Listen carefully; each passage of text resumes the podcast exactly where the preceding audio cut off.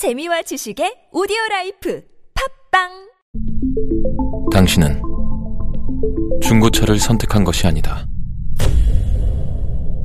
당신이 선택한 건 최초라는 자부심이자 경기 없이 누리는 편리함이며 BMW만의 격이 다른 책임감. 당신은 BMW의 선택을 선택했다. BMW 프리미엄 셀렉션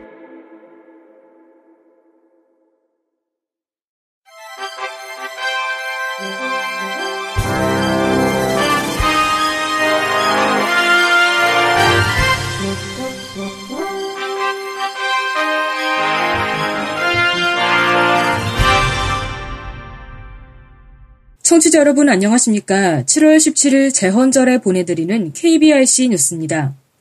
앞으로 공직 내 장애인이 일할 수 있는 기회를 확대하기 위해 경력 채용 요건을 완화하고 장애 친화적 근무 환경 조성을 위해 장애인 고용 촉진 기금을 통한 근무 지원 서비스 등을 추진할 방침입니다.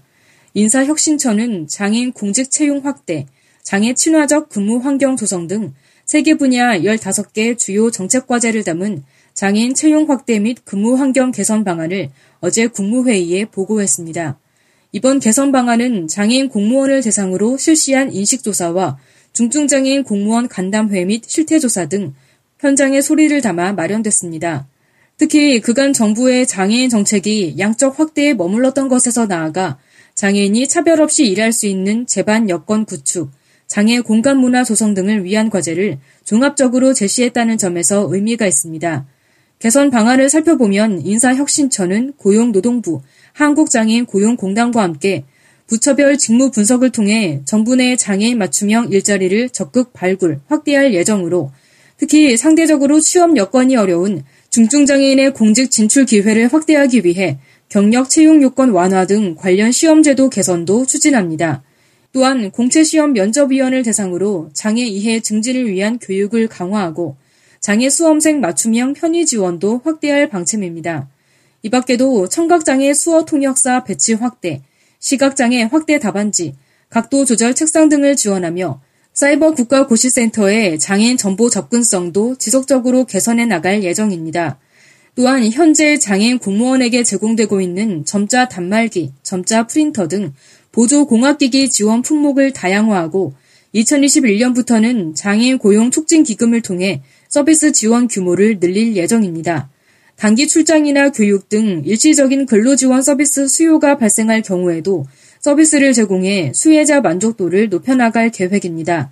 아울러 장애인 공무원의 재활 치료를 위한 병가 사용을 제도화해 장애 관리로 인한 근무상 애로를 해소하고 출장 시 장애인용 출장 차량 등 이동 지원을 마련하게 됩니다. 장애인 편의시설 설치율이 낮은 기관에 대해서도 관리 점검을 해나갈 예정입니다. 또 시각장애인 공무원 교육 시 문자 통역 서비스 제공 등 장애인 공무원 교육 편의 제공 표준 지침을 만들어 불편이 없도록 개선해 나갈 계획입니다.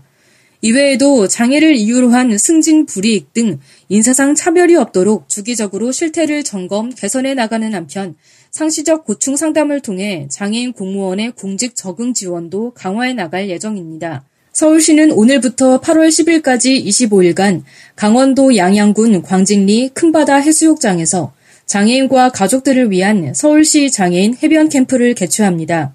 서울시는 올해로 26회를 맞이하는 장애인 해변 캠프는 서울시에 거주 중인 장애인과 가족, 단체 등이 누구나 신청할 수 있으며 최대 2박 3일 동안 1인당 2,000원의 이용료로 즐길 수 있다고 밝혔습니다. 서울시는 캠프에서 해변까지 휠체어로 이동할 수 있는 휠체어 통행로와 장애인 화장실을 설치하고 가족 샤워장, 시각장애인 안내 촉지도 등 편의시설을 마련해 장애인들이 마음 편히 여름 휴가를 즐길 수 있도록 쾌적한 환경을 제공할 예정입니다. 또 소화기, 온수 보일러, 해충 퇴치기, 심장 제세동기 등을 설치해 이용객들의 쾌적하고 안전한 캠핑을 도우며 24시간 상주하는 4명의 수상 안전 요원을 배치해 물놀이 중 발생할 수 있는 사고를 사전 예방합니다. 물놀이 이외에도 해변 문화축제로 노래자랑 대회, 해변 보물찾기, 해변 시네마, 페이스 페인팅, 가족 사진 촬영, 수영 강습, 수상 안전 교육 등 다양한 즐길거리와 함께 가정식 식당과 간이 매점 등 편의시설을 통해 먹거리 또한 제공할 계획입니다.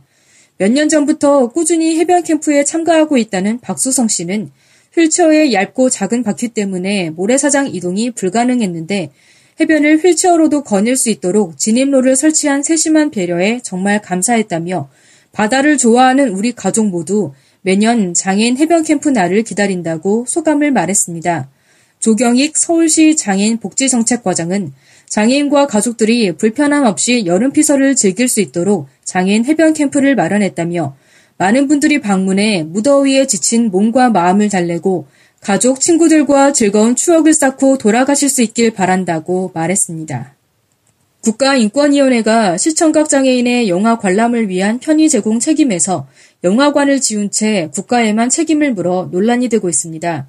이는 지난 2017년 12월 CGV, 메가박스, 롯데시네마 등 영화관들은 시청각 장애인의 영화 관람 편의를 제공해야 한다고 한 1심 재판부의 판결을 인권위가 후퇴시킨 것이어서 논란이 증폭되고 있습니다. 그뿐만 아니라 현재 진행 중인 2심에서 영화 상영관들이 인권위 결정을 근거로 최근 조정안을 파기한 것으로 알려져 상황은 더욱 심각해졌습니다. 장애인 차별 금지 추진연대와 장애우 권익문제연구소는 어제 인권위 앞에서 이러한 인권위의 결정을 알리며 규탄하는 기자회견을 열었습니다. 또한 이날 시각장애인 4명, 청각장애인 3명은 영화 관람에 있어 편의 제공을 하지 않은 CGV와 롯데시네마를 인권위에 다시 진정하며 인권위의 올바른 결정을 촉구했습니다. 인권위는 지난 2월 장애인 차별금지법 제21조 제5항을 근거로 편의 제공 의무를 지닌 사업자는 제작업자와 배급업자라고 한정 짓고 영화관은 그에 해당하지 않기에 편의를 제공하지 않는 행위는 차별로 보기 어렵다며 영화관을 상대로 한 장애인들의 진정을 기각했습니다. 결정문에서 인권위는 문화체육관광부 장관이 시청각 장애인의 영화 향유권이 보장될 수 있도록 자막 및 화면 해설 등 정당한 편의 제공을 위해 적극적인 조치를 취하는 것이 바람직하다며 오로지 국가에만 책임을 물었습니다. 그러나 장출연 등은 장애인 차별금지법 시행령 제15조에 따라 300성 이상 규모의 영화 상영관을 운영하는 사업자는 장애인에게 정당한 편의를 제공해야 할 의무가 있다며 반박했습니다. 장출연 등은 인권위는 장애인 차별 금지법에 근거해 법률상 장애인 차별의 시정을 책임져야 할 국가기관인데 장애인 차별 금지법 내용도 제대로 알지 못한 채 기각 결정을 내렸다며 이렇게 버젓이 법 조항으로 편의를 제공하게 되어 있는데 의무가 없다며 기각 결정한 것은 법에 대한 이해도 인권위의 역할도 모두 망각한 행위라고 규탄했습니다. 박김영희 장출연 상임대표는 2심에서 법원의 조정 권고에 최근 영화관들은 책임이 없다며 당당하게 이야기했다. 그들이 이렇게 당당할 수 있는 이유는 인권위가 기각 결정을 내렸기 때문이라면서 이번에 다시 진정하는 것은 인권위 결정이 어떤 영향을 미쳤는지 그 잘못된 결정에 대해 다시 한번 생각해 보라고 기회를 주는 것이라고 꼬집었습니다. 박김 상임대표는 시청각 장애인이 영화를 못 본다는 것은 문화에서 배제되고 정보에서 소외되어 결국엔 차별받는 삶을 살 수밖에 없다는 것인데 이러한 문화 향유의 권리는 사회적으로 책임져야 한다면서 장애인 차별에 대해 영화관들이 사회적 책임을 다할 수 있도록 인권위가 발전적인 결정을 내리길 바란다고 강조했습니다. 충남교육청 장애인 편의시설 설치율이 전국 평균을 상회한 가운데 100% 완료를 위해 도교육청이 적극 지원에 나섭니다. 도교육청은 도내 모든 학교에서 장애 학생이 원활한 교육 활동을 할 수 있도록 오는 10월까지 학교 장애인 편의시설 현황 조사를 실시한다고 지난 15일 밝혔습니다. 그 결과에 따라 소규모 수선은 학교 예산으로 구조적 변경은 지역교육청 예산을 편성해 조속히 100% 설치를 완료할 방침입니다. 교육부 자료에 따르면 지난해 기준 충남 734개 학교의 장애인 편의시설 설치 항목은 8,074개이며 이중 89%인 7,204개가 설치 완료된 상태로 이는 전국 장애인 편의시설 설치율 80.2%를 상회한 수치입니다. 장애인 편의시설 설치 대상은 주 출입구 접근로, 장애인 전용 주차구역, 주 출입구 높이 차이 제거, 계단 리프트 등 11가지 항목으로 구성되어 있습니다. 도교육청은 이날 교육청 대강당에서 교육지원청, 학교 담당자 700여 명을 대상으로 학교 장애인 편의시설 증진을 위한 담당자 교육을 실시했습니다. 주요 교육 내용은 지난해 장애인 편의시설 전수조사 결과 및 활용 방법 안내, 장애인 편의시설 설치의 필요성, 장애인 보조기구와 인식 개선과 인권의 이해 등입니다. 차상배 시설 과장은 이번 교육으로 장애인 편의시설 개선에 대한 문제점을 진단하고 장애인 편의시설 담당자들의 역량을 향상시켜 각급 학교 장애인 편의시설에 대한 개선을 적극 추진하고 지원하겠다고 말했습니다. 끝으로 날씨입니다. 내일 경기 동부와 수도권 지역을 중심으로 낮 기온이 33도 이상 오르는 등 무더위가 다시 기승을 부리겠습니다. 반면 북상하는 장마 전선의 영향으로 전국이 흐리고 경기 남부와 강원 남부, 충청도와 남부지방, 제주도에 장맛비가 내리겠습니다. 예상 강수량은 충청도와 경북 북부가 10에서 40mm, 경기 남부와 강원 남부 5에서 20mm 가량입니다. 또 경기 동부와 강원 영서, 충북 북부는 오후에 소나기가 오는 곳이 있겠습니다. 내일 아침 최저 기온은 20도에서 23도, 낮 최고 기온은 24도에서 33도로 예보됐습니다.